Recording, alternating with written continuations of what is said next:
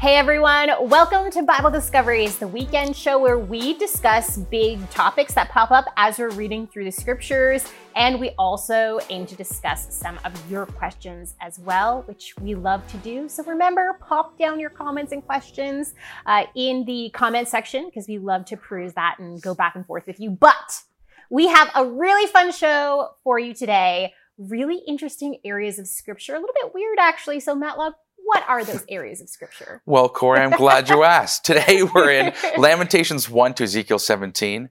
Really cool stuff. A bunch of big questions regarding Ezekiel, mostly Ezekiel questions. That that's fair. I mean, Lamentations is sad. It, it, it's sad and it's mournful, and then you you pop into Ezekiel, and it's completely different genre, re- really in your face. Yeah. Kind of strange, spiritual stuff. Yeah. Well, Ezekiel is the most enigmatic book of the Bible. I like, I like enigmatic. That's fun. Yeah. Fun use of words. Yeah, it's very fun. Anyways, but besides that, our big question for today is in what way does the spiritual world overlap with the physical world? Dun dun dun. Dun dun dun. We got to figure that out. We gotta figure, we, we, How? You I don't know, know. bottom Yeah. line, we'll figure out all the a, problems. it's a pretty right big question. It's like the biggest question of all time. Um, anyways, okay, so let's start off. And okay? we haven't like pre-talked about the big questions, so I'm excited to kind of see where you're going. well, we actually really don't pre-talk about most for Most questions. of the shows, I know. Like very rarely. a lot of the shows we just come like cold. At least I come cold yes. to it. So Very it's fun. cold. I love it. Very cold and flat-footed. Very cold. We are in Canada. We are always cold. No. Yeah. All right, so I'm going to open up with a question. The only questions for Lamentations, okay. and it's basically regarding the whole book. Okay, Fair so enough. did Jeremiah or Baruch write Lamentations, and why is the book of Baruch not in the Bible? Okay. So let's take the first part of the question first. Right. uh, did Jeremiah or Baruch write Lamentations? Actually, the truth is we have no idea who wrote Lamentations. We have actually no idea because I'm going to say like solidly because the book of Lamentations isn't attested to anyone. It doesn't say in the book of Lamentations, and here's the lament of Jeremiah that he wrote after the destruction of Jerusalem. We don't know that. Um, but there is evidence that Jeremiah authored it. And if Jeremiah authored it, potentially Baruch was the scribe that actually wrote the physical words, or maybe Jeremiah hired another scribe. We don't know how that went down because we actually don't know what happened to Baruch after the destruction of Jerusalem. We know that Jeremiah initially was taken out of the city of Jerusalem as a captive, but he was released by the Babylonians before the um, exiles were officially deported to Babylon, and he went back uh, and hung it with the governor of Judah, you know, the new province of Judah for a while. Uh, but there are some points in favor of Jeremiah, not least of which is that Jewish tradition actually attributes Lamentations to Jeremiah. So we're talking the Septuagint and we're talking the um, Talmud. Uh, so these avenues of Jewish tradition claim that Jeremiah is the author of the Book of Lamentations. On top of that, we know, uh, or scholars believe, I should say, that an actual eyewitness of the destruction of Jerusalem is responsible for writing the book of Lamentations just because of a lot some of the details that are in there. And Jeremiah fits the bill. He was actually in the city during the siege and the destruction of the city. He he lived through it and um um he, he, lived through it uh, and survived it is what I was going to say. Also, we know that Jeremiah has a history of writing official laments right? Because I, it's in Second Chronicles 35, I believe, where uh, the history there in Second Chronicles 35 says that the prophet Jeremiah wrote a lament for King Josiah. Because remember, King Josiah, who was a great king, he died in battle opposing Pharaoh Necho, who was trying to pass through the land of Judah.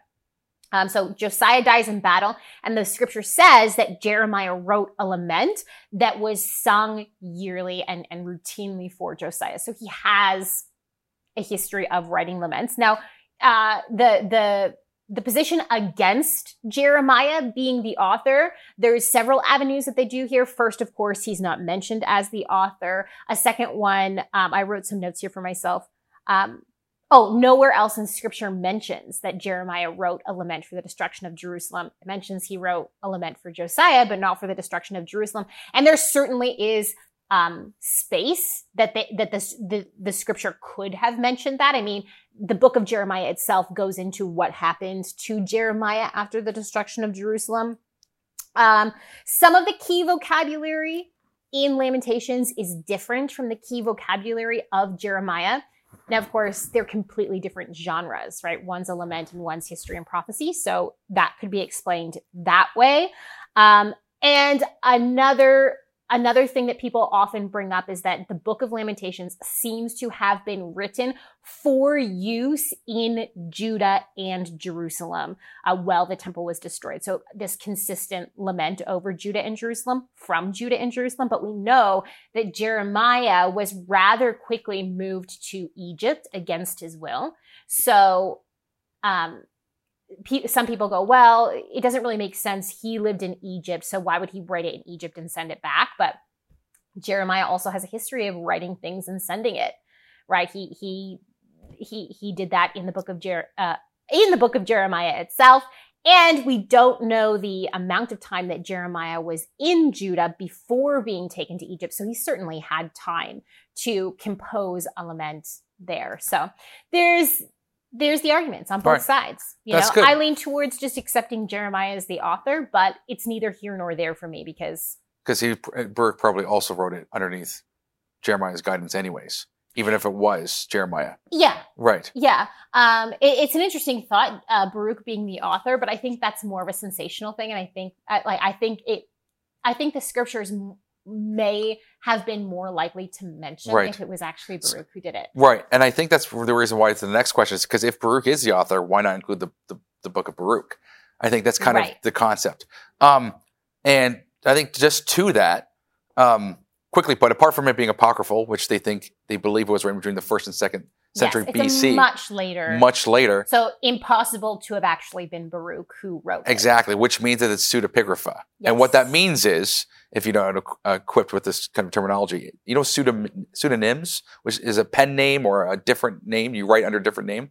It's essentially what that means. It's a, uh, a false author. You're not who you say you are. And you see this often. So a lot of the pseudepigrapha works never become scripture.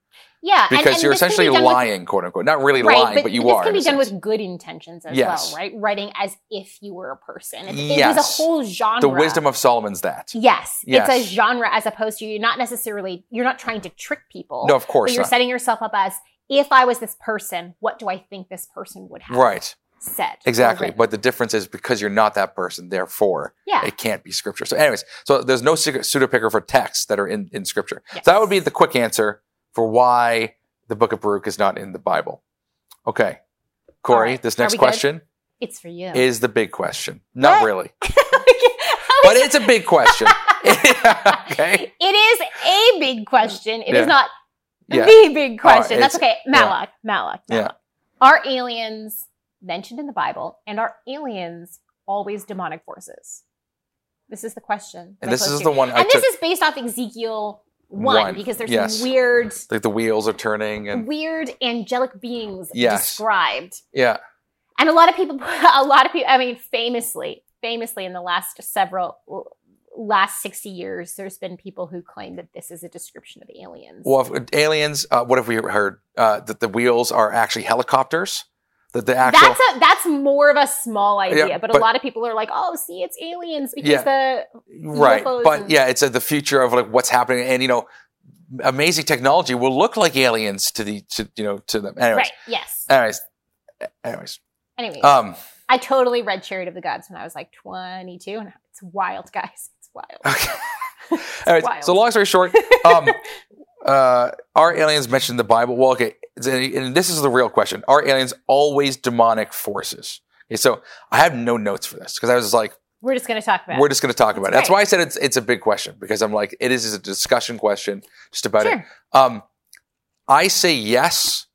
Um, now, once again, I haven't studied alien phenomena all that much. I'd have to look into how if aliens existed, uh, how would that compromise the Genesis account? Like I'd have to look into that. I don't have a solid answer for that specifically. Like concept of salvation right. and right, like Christ it, it, came to, yeah, it changes because the, the concept of salvation is cosmos fallen or are they not? Right. The point is that the cosmos fell when we when humans fell, like the cosmos fell. Right. That's or the was idea. it just Earth?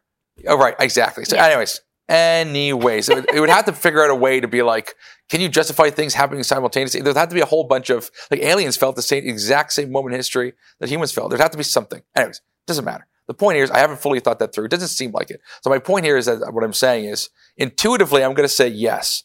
And if you look at some of the alien phenomena that even happens, mm-hmm. whether it's UFOs or whatever it is, um, they're never, rarely do they go up into the sky, uh, which I think is interesting. Usually what you see happening is you see these like floating orbs or these like, you know, these uh, unidentifiable flying objects that can like stop at on a cue. They go into the earth. Okay. They don't go into the sky and they, they often become invisible. So it's like, they're not leaving Earth on a perpetual basis. So it seems really strange for them to become from outer space. So, anyways, my, my thinking is I think that aliens are, you know, with my exception of being having no understanding and how it affects Genesis, well, not say no understanding, no insight into that. Uh, I would say that aliens are not always demonic forces. I would say so, yes. Um, and I think that this comes down to the idea that even in these abduction cases, people are typically you can modify how someone perceives things. Their, their sight, their smell, their, their senses can be modified. Not necessarily their sense of reason, but what they see around them can be modified. You can um, trick the brain, so to speak. So that's what a lot of these people believe. And there is a correlation. I haven't read this book yet, but Ryan suggested it to me. I think it's called Alien Intrusion. And yeah. he says that uh, in these cases, like in the majority of cases, when people use the name of Jesus Christ, the aliens go away. When people are adamantly calling on God, the aliens go away. So despite it looking high tech and all these things, uh, it's a trick of the brain was the idea and that these things are actually demonic forces and they've been around for a while. Now, what does that mean? Like, what does it mean that they have UFO, like spacecrafts, quote unquote spacecrafts and these high tech things? What does that mean? Does that mean they're extra physical? Or does that mean that they're, uh, what does it mean to be a spiritual being in this sense? Like, we know that God is the true is spirit being, mm-hmm. being non-material. Mm-hmm. Uh, and he created angels. In other words, they're something. They're not nothing. They're not like, uh, spirit like God. They're created things. So with that in mind, I don't quite know how extra physical the spiritual world is. Um, again, I haven't fully delved into it, and, and it's really interesting. I kind of wish I had, to be honest. It's really interesting stuff, but um, it does seem like that these things ha- they, they have. You know, we know about the Nephilim. They have they, they were you know, angels that came down and uh, uh slept with women and had babies, and um, you know that's how the Nephilim came about. Um, so long story short is that yeah, they can become physical. So that's kind of the idea here. It's like these spiritual beings can become physical. How that works, I have no clue. Yeah. Um, anyways, I'm, I'm, in, I'm, in, pretty much agreement with you in terms of I actually I also do think that they are always demonic. Like this right. is the way I lean, and and and because because of of of what I have read and what I understand about this whole phenomena, I think it makes sense. I mean, when you look at the phenomena itself, what are the hallmarks of it? What are the results of it? And right. everywhere you look, you see people becoming obsessed with this concept, but you also see people e- experiencing great oppression because of this. Great fear, great emotional trauma goes along with this. Um, in terms of in terms of like the whole ancient alien movement you see massive deconversion from catholic and christian faith because they see the old testament and they read into it aliens. And then and then they begin to go oh well this is all just humans trying to explain their interactions with actual physical beings from you know technologically advanced beings from other other planets. And you see these this this massive deconversion and whole cults that begin to develop around this theme so that to me massive red flags that lean toward the demonic and then also the, this this this whole concept of of again this obsession that comes with it makes me tremendously suspicious because Satan always disguises himself, right? He very rarely shows up and he's like, Hey, I'm Satan, want to worship me? Right? Like really, really rarely does that happen. I mean, I guess it is kind of happening now in some circles and it always has. Yeah. But even when you look at the ancient world, you see in their idols and in their carvings in temples, you see beings that look tremendously like the angels that are described on the pages of the Bible. And we know from the Bible that some of these creatures fell away from God and rebelled against God and apparently set themselves up to be worshiped because we see them, you know, either everything's all made up or there actually is a truth to the spiritual world that the Bible is presenting. And then if that's true, we're going to see reflections of that in other cultures. And, Right. I, and, and you do see that. So you're going to explain that one of two ways. It's all made up and coming from a common source, or it's true and people have developed religions based off of actual experiences that they had. Right. And if that is the case, I do not see what the difference is between an ancient pagan religion that becomes obsessed with these gods and goddesses and spirits and things like that, and the modern alien movement of people being obsessed with hunting and finding evidence for these beings Right. that don't just come forward and say, "Hey, I'm an alien." Right. You know, it's just always these these visions of them and glimpses of them and Yeah. uh, just enough to really draw you in. So I'm tremendously suspicious of the whole thing, and I do definitely lean towards demonic. Yeah. And there's a whole bunch of counter evidence against the idea of aliens even existing to begin with, Mhm. or even aliens getting to our planet, planet like the Fermi's paradox stuff. Um, so it's like I, I'm highly skeptical of aliens existing in general.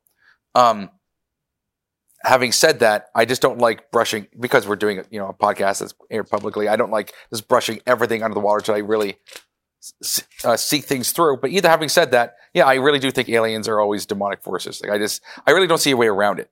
Um, and the nature of that, though, when you get into the, some of the stories, is this interesting pod, Christian podcast called Haunted Cosmos that I've listened to quite recently, and um, they do a good job of getting into the stories and how these things are, and they examine it from a Christian context of them being demonic forces, like Mhm. every time basically.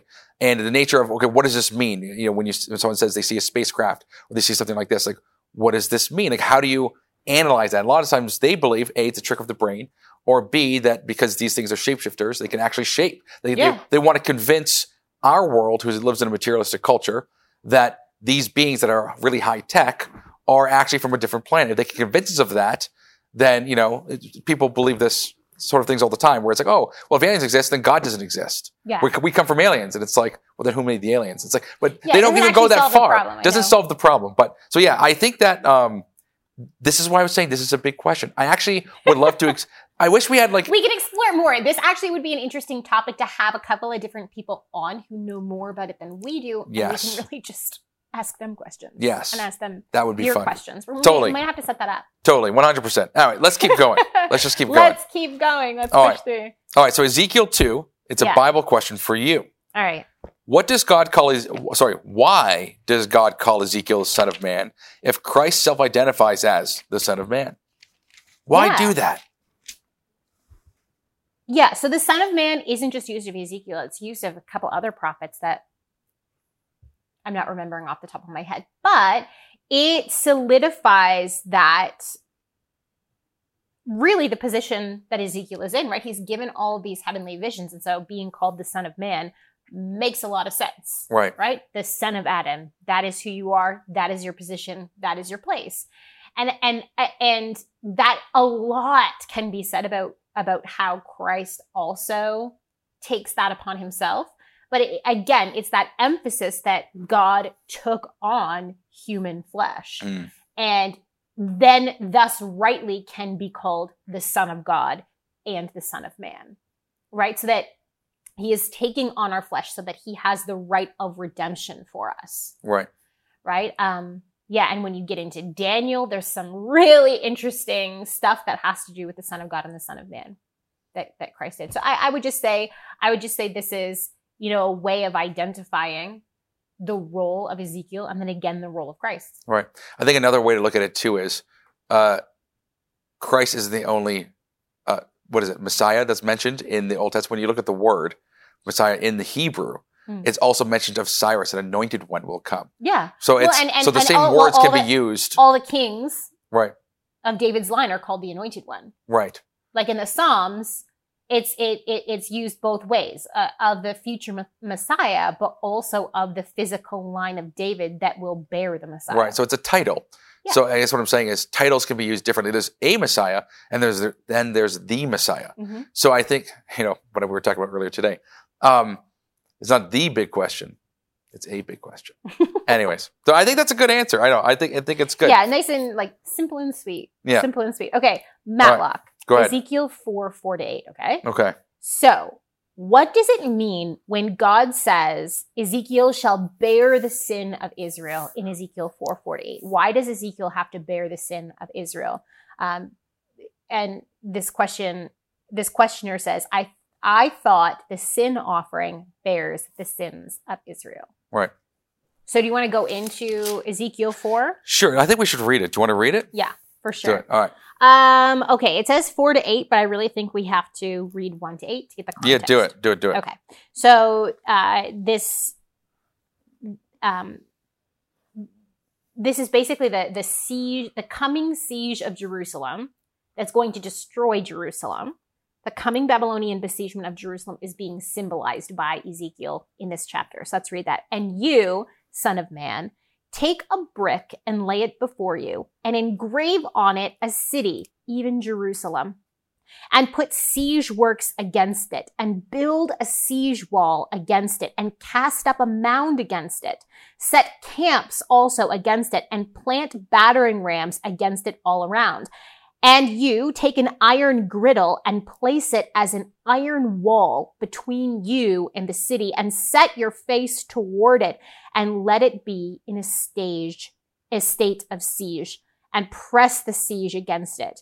This is a sign for the house of Israel. Then lie on your left side and place the punishment of the house of Israel upon it. For the number of days that you lie on it, you shall bear their punishment. For I assign to you a number of days, 390 days, equal to the number of the years of their punishment. So long shall you bear the punishment of the house of Israel. And when you have completed these, you shall lie down a second time, but on your right side, and bear the punishment of the house of Judah. Forty days I assign you, a day for each year and you shall set your face toward the siege of Jerusalem with your arm bared, and you shall prophesy against the city. And behold, I will place cords upon you so that you cannot turn from one side to the other till you have completed the days of your siege. Right. So Ezekiel is here enacting what has happened to Israel in the falling yes. of Israel but what is ultimately going to happen to Jerusalem and Judah yes. as a result of their sin. Right. And then he's asking Ezekiel to bear the sins. Now right. we all what does know that mean? Now we all know that only God can bear the sins. We all know this to be the case, that God is the true source that can ontologically, on an ultimate level, bear the sins. So, but the question is, is he using something by which sins are borne through? In other words, um, in the sacrificial system, we see two things happening. We see uh, there's the animal, and then there's the high priest, who right? And in this, um, both are represented, representative of Christ. So Christ is the Lamb of God, right? But he's also our high priest in Hebrews and elsewhere. Um, but this is also said of the old the old covenant that these are shadows of things to come. Paul says that.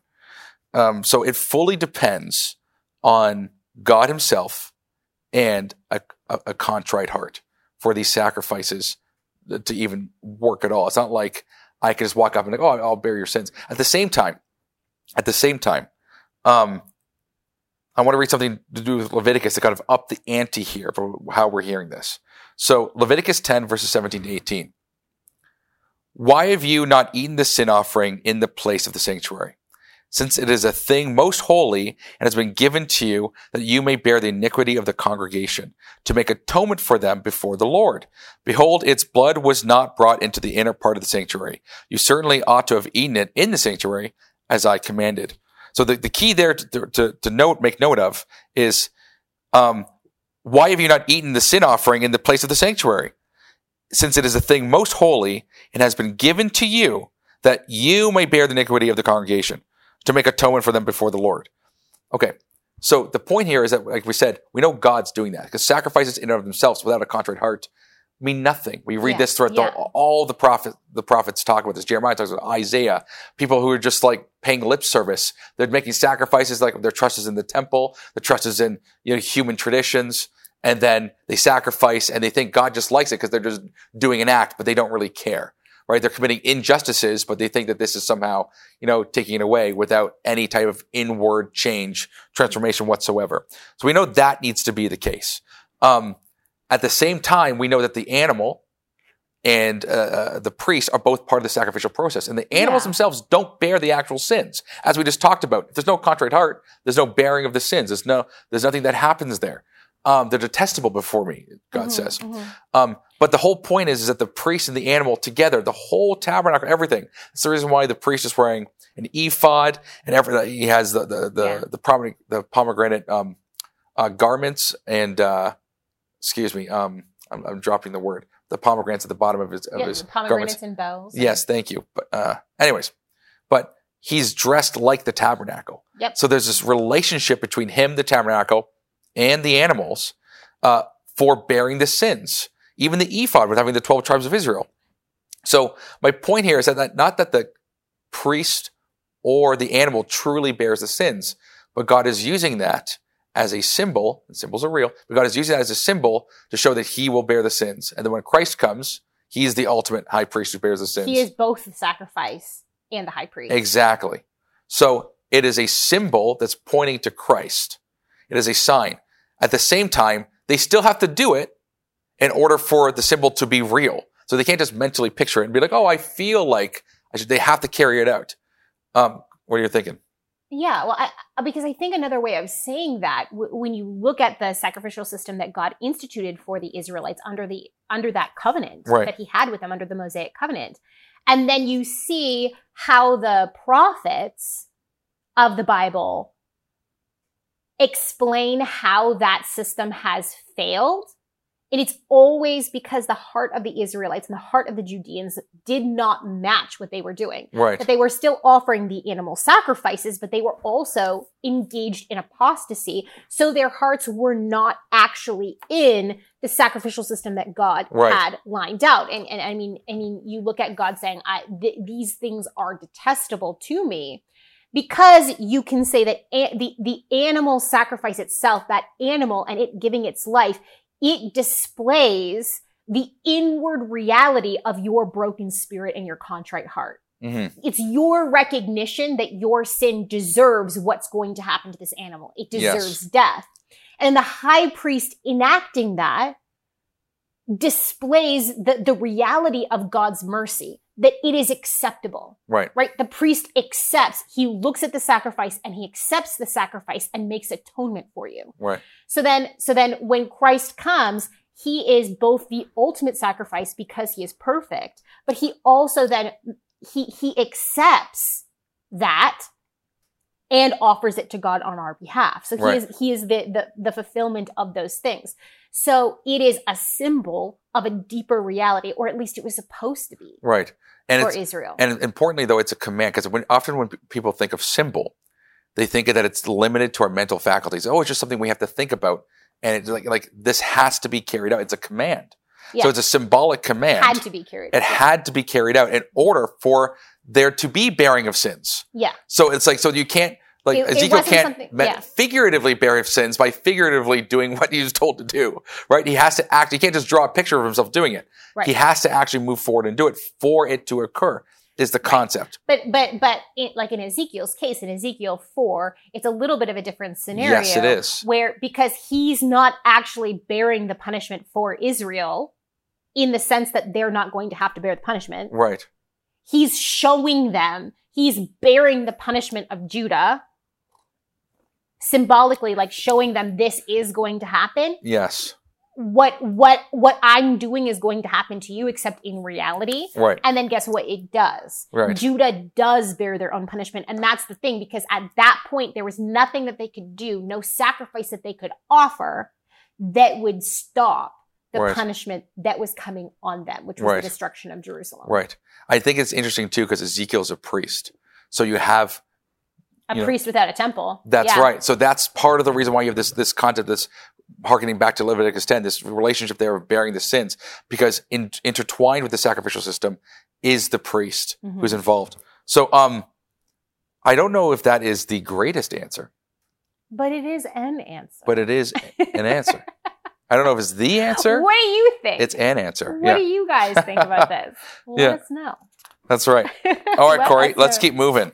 Let's it. yeah. All right. So let's go to this pertains to it's a viewer question. Okay. Okay. Pertains to quite a bit actually. Here it is from Jan. Why does God command Ezekiel to shave his head and beard when priests are also commanded by God in his law not to shave their head or beard? Yes. Should priests shave their beard or not? They were not supposed to. No. Uh, actually, neither were any Israelites. So if we jump back to. This is a newer Bible, so the pages are sticky. let's let's jump to Leviticus 19, All right. verse 27. Oh my goodness, the pages are so sticky. Okay, here we go. Leviticus 19, verse 27. Want me to read it? Um, no, it's okay. So th- this is this one is for all Israel because this is Right. within a list of things that were not acceptable to any Israelite. So this is this is that. Um, okay. You shall not round off the hair on your temples or mar the edges of your beard. You shall not make any cuts on your body for the dead or tattoo yourselves. I am the Lord. Note here in Leviticus 19, this just wasn't for any reason. This is specifically within the context of mourning, mourning for the dead. So they were not allowed to, to cut the hair on their head or shave or cut their bodies or put tattoos on themselves for the dead. So in mourning practices for the dead. Then when you jump over to Leviticus 21, Verse 5. Verse 5 this is specifically for the priests. Um, they shall not make bald patches on their heads nor shave off the edges of their beards nor make any cuts on their body. They shall be holy to the lord god and not profane the name of their god. Why? For they offer the lord's food offerings and the bread of their god. Therefore they shall be holy. So there's something in this is a a cue for us. There's something in the shaving aspect of mourning rituals that makes them unacceptable to offer service before God in the temple. Okay. Now also we can jump to Deuteronomy 14. I talked about this on the Bible Discovery show as well. Deuteronomy 14, 1 to 2. Okay, here we go. this is for all Israel again. You are the sons of the Lord your God. You shall not cut yourselves or make any baldness on your foreheads for the dead. For you are a people holy to the Lord your God, and the Lord has chosen you to be a people for his treasured possession out of all the peoples who are on the face of the earth. So again, these are mourning rituals that are not acceptable to Israel. Now, these mourning rituals are easily observable in the surrounding cultures of the day uh, of the day from the literature that has been left over. So, the the mourning rituals that Israel had in common with these people were um, um, tearing their garments. Uh, or changing and or changing their clothes for sackcloth, sitting on the ground in a public area, uh, sitting on dust and ashes, right?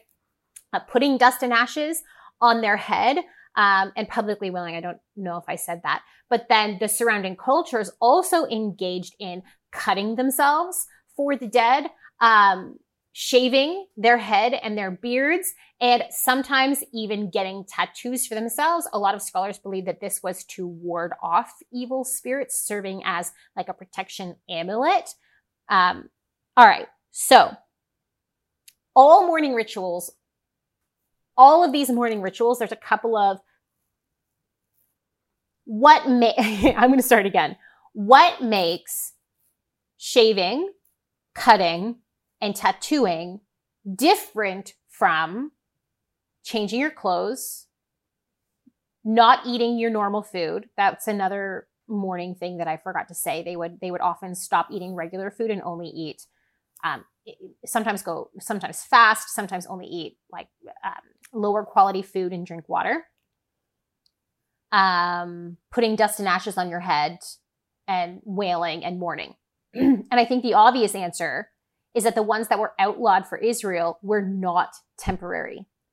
I mean, the other ones are really easy to reverse, aren't they? You're wailing, you stop wailing. You're wearing sackcloth, you get changed. You have dirt, dust and ashes on your head, you have a bath.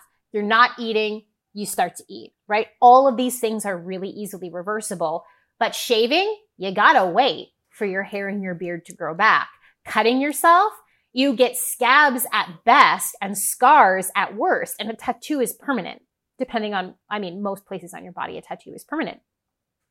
So there is this obvious discrepancy between mourning rituals that are temporary are acceptable to God's people and mourning rituals that are permanent or, or long lasting are not acceptable to God's people. This is really interesting because for the priests, uh, we're told that that makes them unacceptable to serve in the temple or the tabernacle. Why? Well, remember that priests were not allowed to have any outward sign of sin. They had to be ritually pure and, and physically look pure in order to enter the service of God in the temple and tabernacle, right? Um, and an obvious, uh, an, an obvious uh, sign of sin is death. So not having permanent mourning rituals with you when you approach God was necessary. And then when we look at Israel as a whole, God also tells them in the Mosaic law that they're, they're called to be a nation of what? Priests to the surrounding nations. So then it's also not acceptable for them to have these longer lasting or permanent symbols of sin and death. So this idea is I mean, even when you look at the Psalms, there's psalmists that talk about how God turns mourning into dancing. So there's this idea of being ready at the drop of a hat to be rescued and redeemed by God and be brought into the presence of God and be able to serve him appropriately for the people. Which is, it says something really interesting about God, doesn't it? All right. So from there, you with me so far? I'm good. Yeah. All right. So from there, then, why does God say here in Ezekiel, why does God command Ezekiel to break this law and, and, and shave his head and his beard? And there's, there's actually other areas in scripture. Um, first of all, before we get to that answer, there, they, these practices, unfortunately, we have evidence that they were happening in Israel, that they weren't supposed to, cutting and tattooing yourself for the dead and um, shaving were not supposed to be part of regular mourning rituals. But when we go to Jeremiah, I believe it's 16. Sticky pages. yeah. Okay, Jeremiah 16, 6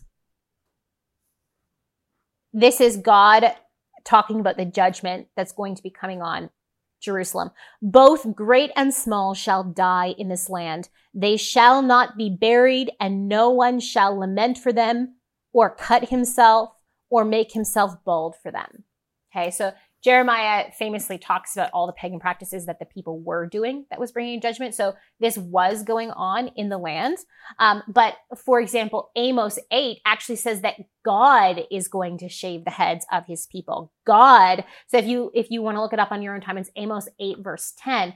God is going to shave the head of his people. And then here, of course, in Ezekiel, he tells Ezekiel to do it. So what I believe that this means is that this is a sign that the judgment is sure. It's unstoppable. It's going to happen because Ezekiel has now been rendered unfit for the presence of God. He now has to wait for his hair and his beard to grow back before he is able to do any sort of service in a temple or a tabernacle. So the idea is that God's punishment here is not only sure, but it's going to last a long time. You're gonna have enough time to fully grow back your luxurious hair and your luxurious Right. beard so that you will be Right. acceptable to Right, because they're going to be in exile. And to add to your uh, Healing's not going to be quick. Right. And Ezekiel 5, verse 11, just so just 10 verses down, to add to your point, therefore, as I live, declares the Lord God, surely because you have uh, defiled my sanctuary with all your detestable things, with all your abominations, therefore I will withdraw my eye, will not spare, and I will have no pity. Now, on that, where it says, I will withdraw, that is actually, I will cut down. Mhm. And the NIV does a good job of paralleling that with, I will shave. yeah, So you think, of, I will cut you down, I will shave you. yeah, So God's actually drawing a parallel between him being shaven yeah. and him judging. So there's a direct parallel in the text there. It doesn't come out in the ESV so much. Uh, that- I think the NIV does a better job of drawing that out. But yeah, I, to just add It's to your point. Sure judgment. It is Yes. going to happen. And God is not going to save quickly. He's not going to redeem instantly. There is going to be time for your hair to grow back before you will be allowed back into the presence of God, before there will be restoration. And there's Right. also this idea of making the physical match the spiritual. Because while everyone was looking good, the priests probably weren't cutting their hair. They were still offering sacrifices in the temple. Everything looks good, but God is going to make the physical reality match the spiritual reality, hmm. right? In reality, they are not fit to be offering sacrifices because they are engaged in apostasy in the worship of other gods and pride about the temple and all of these things that the prophets go into. So there is that also idea, this this this this revealing of the sins that's involved in it as well. Right. So yeah, that's. that's I think it's a good say. answer. That's All right, what I would Corey. Are we are we ready for the big question? The big question. I'll repeat it. All right. Yes, please. All right. So, in what way does the physical world overlap with the Hmm. spiritual world? Now, we kind of talked about this with aliens. Aliens. Aliens. Yeah. But what do you think? What do I think? In what ways does the physical world overlap with the spiritual world? Look, I I don't think that we can possibly even know the extent of this answer because I think that we've been because we're no longer living in the presence of God that Adam and Eve were. Right? This whole idea that we that humanity was living in the presence of God, living in harmony with the spiritual world and Right. the physical world, and then we lost that presence of God. We've been cast from the presence of God. Um, and then one day, like human history is moving towards that reconciliation where we will again be living in the presence of God. I honestly think it's impossible to tell, but from everything that every time I look into the scriptures and every time I even look at my own life experiences, it, I grow more and more convinced that the spiritual world is absolutely connected to the physical world in so many more ways than we could possibly imagine. Yeah. That there is a spiritual reality to to every part of the physical world. Yes. Yeah. No, I, I hear you. I um, it's one of those. It's one. Of, Blowing in. yeah, it's one of those things that um, that, like it's difficult because we often want to make it a one to one thing. Like everything that happens in the physical world is a one to one relationship with the spiritual world, and to some extent that's true. But to some extent it's not true. Mhm. Um, because obviously there's there's physical things like like rocks that we step on and stuff like that. It's not those things aren't going to be saved necessarily. You see what I'm saying? Mhm. So there's- it's not like the physical world is a one to one with the spiritual world. Otherwise, they would be it would be animism or it would be um, panentheism, where like God is the universe, and that just gets kind of weird. Right. So you don't we want to avoid this one to one, complete one to one. But the overlap is definitely ex- extreme. So there's different types of overlap. You have like angelic overlap with like how do the angels, you know, uh, function when they move from the spirit world to the physical world? Like how, I have no clue. Um, but there's also other things with like the word became flesh. Um, and you know, Jesus Christ, the Holy Spirit indwells you. And, um, and are called, uh, you know, Christ was inc- uh, God incarnate. You know, that is a mind blowing concept. Like, I have no clue Mhm. how on earth that works. Um, and the point behind that, though, the incarnation was to draw, because when he ascended, he's drawing us to ascension as well. That's the point. He's bringing us to be the adoption of sonship, to be glorified. Um, and when you think about that being like the purpose behind this is to, is to have sons and daughters in heaven, basically, to be glorified as Christ's brothers and sisters, quote unquote. Um, it makes you see our purpose in this world a little bit differently um, and how we're supposed to go about it and the things that we have to do. Um, because God is using this world, you know, as Paul talks about, we're a seed and then the, seed has to die and then we, to, to, transform, using this world as kind of like our seedling before we, uh, or sapling stages before we grow into an oak in, in glorification. So I but think we're still going to be physical. We're still going to be physical. We're oh, still gonna be oh, of course, no, we have to. Yeah, of it's course. not. It's not as But- if we. I think. I think sometimes in, in kind of our more Greek mentality, we have this idea that the physical world and the spiritual world are at odds with one another. oh, they can't be. and and and they they can't be when Yeah. you look at the scripture and you see that I mean you, look back at the way that it originally was and then you look forward to the new heavens and the new earth Right. where it's spiritual and physical it's it's it's it's it's not this great mystical you know Disembodied thing, reality. Yeah. disembodied reality it's there is a physical world that was meant to be good yes. and will one day be good because it will be redeemed. But there is a deeper reality that Right. we are right now largely disconnected from. So Right. it's not it's not as if they're at odds with one another. They are they are part of a whole. yes. They're part of a whole because otherwise we would have been told in the scripture, well, it's just going to be the spirit. That's not what we're told. We're told it's physical and spiritual. Yes. And it works together. Yes. That's where that was the reason why I was saying the demonic forces that were called aliens are extra physical, hmm extra dimensional, whatever you want to call it. Because in a sense, it's like they're still something. They're not. They're not like God, who's not non-material. So there's something that's different. Um, but even still, so even okay. Here's one common thing I think of. Um, in all possible worlds, meaning exists. hmm meaning the words that we use. I mean, the word became flesh, the logos, right, dwelt among us. So meaning is in every possible world. And that means the meaning of our world doesn't end. It is not like, oh, I want to do this to accomplish this goal in the physical world. And it just ends in the physical world. Right. Like, like it's not like everything we do is physical exercise. Oh, my goal is to get in good shape.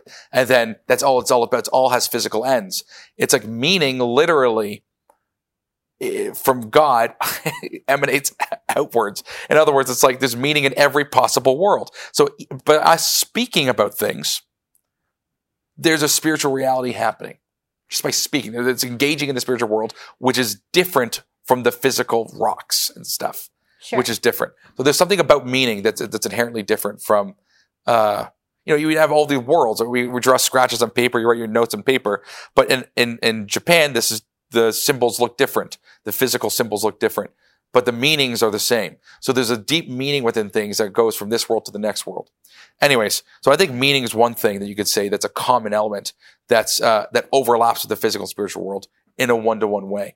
Um, anyways, besides that, And we can't yeah. we, can't not talk about Ephesians six, where Paul says we wrestle not against flesh and blood, but Right. against spiritual principalities and the powers of darkness and powers of authorities. Yeah. darkness. So it's like there is another reality that we can't always just see with our eyes, Yes. our physical eyes, you know. Yeah. Um, but through the indwelling of the spirit with discernment, God sometimes does allow us to be able to identify and see what what we're fighting against, which is which is interesting. Right. So there's there's there's whole systems of opposition and whole systems of worship towards God that are there that we're not given super detailed accounts of and probably for a good reason it would Right. probably be ridiculously overwhelming i mean just in our day and age of technology with how busy that we've made ourselves and and and and how hard we all have to work just to just to feed ourselves and our families Yeah. these days can you imagine that on top of that if we could see all of the intricate spiritual realities in our fallen condition yeah. Yeah. we're not supposed to right there's limited knowledge and I, and, and I kind of think of it i kind of think of it as um you know as parents we're parents to young kids. Um, our oldest kid is about to turn six and there's a lot of knowledge that he will grow into that our children will grow into that we are keeping them safe from right now because it's not for them. They don't need to know about it right now. They they need there's certain things that they need to know that we have that we are teaching them and have taught them. And it's the same way i think it's the same way with god where he is protecting us from certain elements of reality that we don't need to know yet or that we couldn't handle to know yet or if we did know it would mess us up mm. so there's a certain element of trust in god that we have to have where it's like okay god you didn't go into that so i'm not gonna uh, i'm not going to pry into that hardcore because i don't want to get obsessed with an area that you don't want me to be obsessed right. with right that's fair so I, I think there's we have to be really careful because because it, it can be a really entrancing and and enticing thing. You know, come come over here and learn about the spiritual world. Right. And it can be really bad. It can go down a bad path because God tells us not only in the Old Testament, but also in the New, that we're supposed to be getting our information from Him. We're not supposed to be going through things like mediums and, and divination and, and all of that. So there's some stuff that is just not for us to know. And that's that's not always a popular thing to say. Yeah. But we have to be careful, I think. I think yeah, there's no, wisdom in in guarding ourselves and guarding our hearts against knowledge that God doesn't want us to have. No, I think that's good. And you can I think that's, a, that's wise, very wise words. And even so much that like take demonic possessions, okay? Mm-hmm. When people are affected, like people say that they see physical changes. Yes. And those are perhaps temporal at times. They see for like a glimpse or a moment and they see something that's just off, right? Mm-hmm. So like the spiritual world can augment it absolutely can. reality. And and that's the key there. It's like it's like when people see UFOs, all these other things, they're being augmented. And that is something that we because they're people say extra dimensional, they're in a higher dimension or whatever. They're just they're because they're beyond us, they can manipulate it very much so. And that's the reason why having the indwelling of the Holy Spirit is like a necessity. Absolutely. To not be corrupted. Absolutely. Um, and, and, again, that armor of God that Ephesians 6 like really, right. really counsels us, counsels us on. It's a, it's a good read. Yeah. All right. Well, I think that is pretty good. Awesome. Yeah. what do you guys think? Again, pop it down in the comment section below. Matlock and I love reading your comments and questions and interacting with you there. So please go on ahead and do that. And we look forward to seeing you on next week's weekend show. So until then, subscribe. Matlock just wrote me a note. That's why I looked over awkwardly, like, uh. He, he wrote subscribe in big because I'm the worst, guys. If you said I I am the worst. I never ask you to like. I never ask you to share. I never ask you to subscribe. Or very rarely. I know never is a hyperbole, but very rarely do I ask these things because I forget. But if you have not subscribed and you're watching this line, please hit subscribe. It helps grow the channel, but also then it helps you to see the videos that we're popping out. Uh, every week. So yeah, please, please subscribe if you don't mind and, and give us a thumbs up and leave us a comment. And until next week, happy reading and happy studying. Thank you so much for watching. We want to keep producing high quality biblical content, but we can't do it without your support. If you feel called to support us, please click the link in the description under donate. Your support really means a lot to us.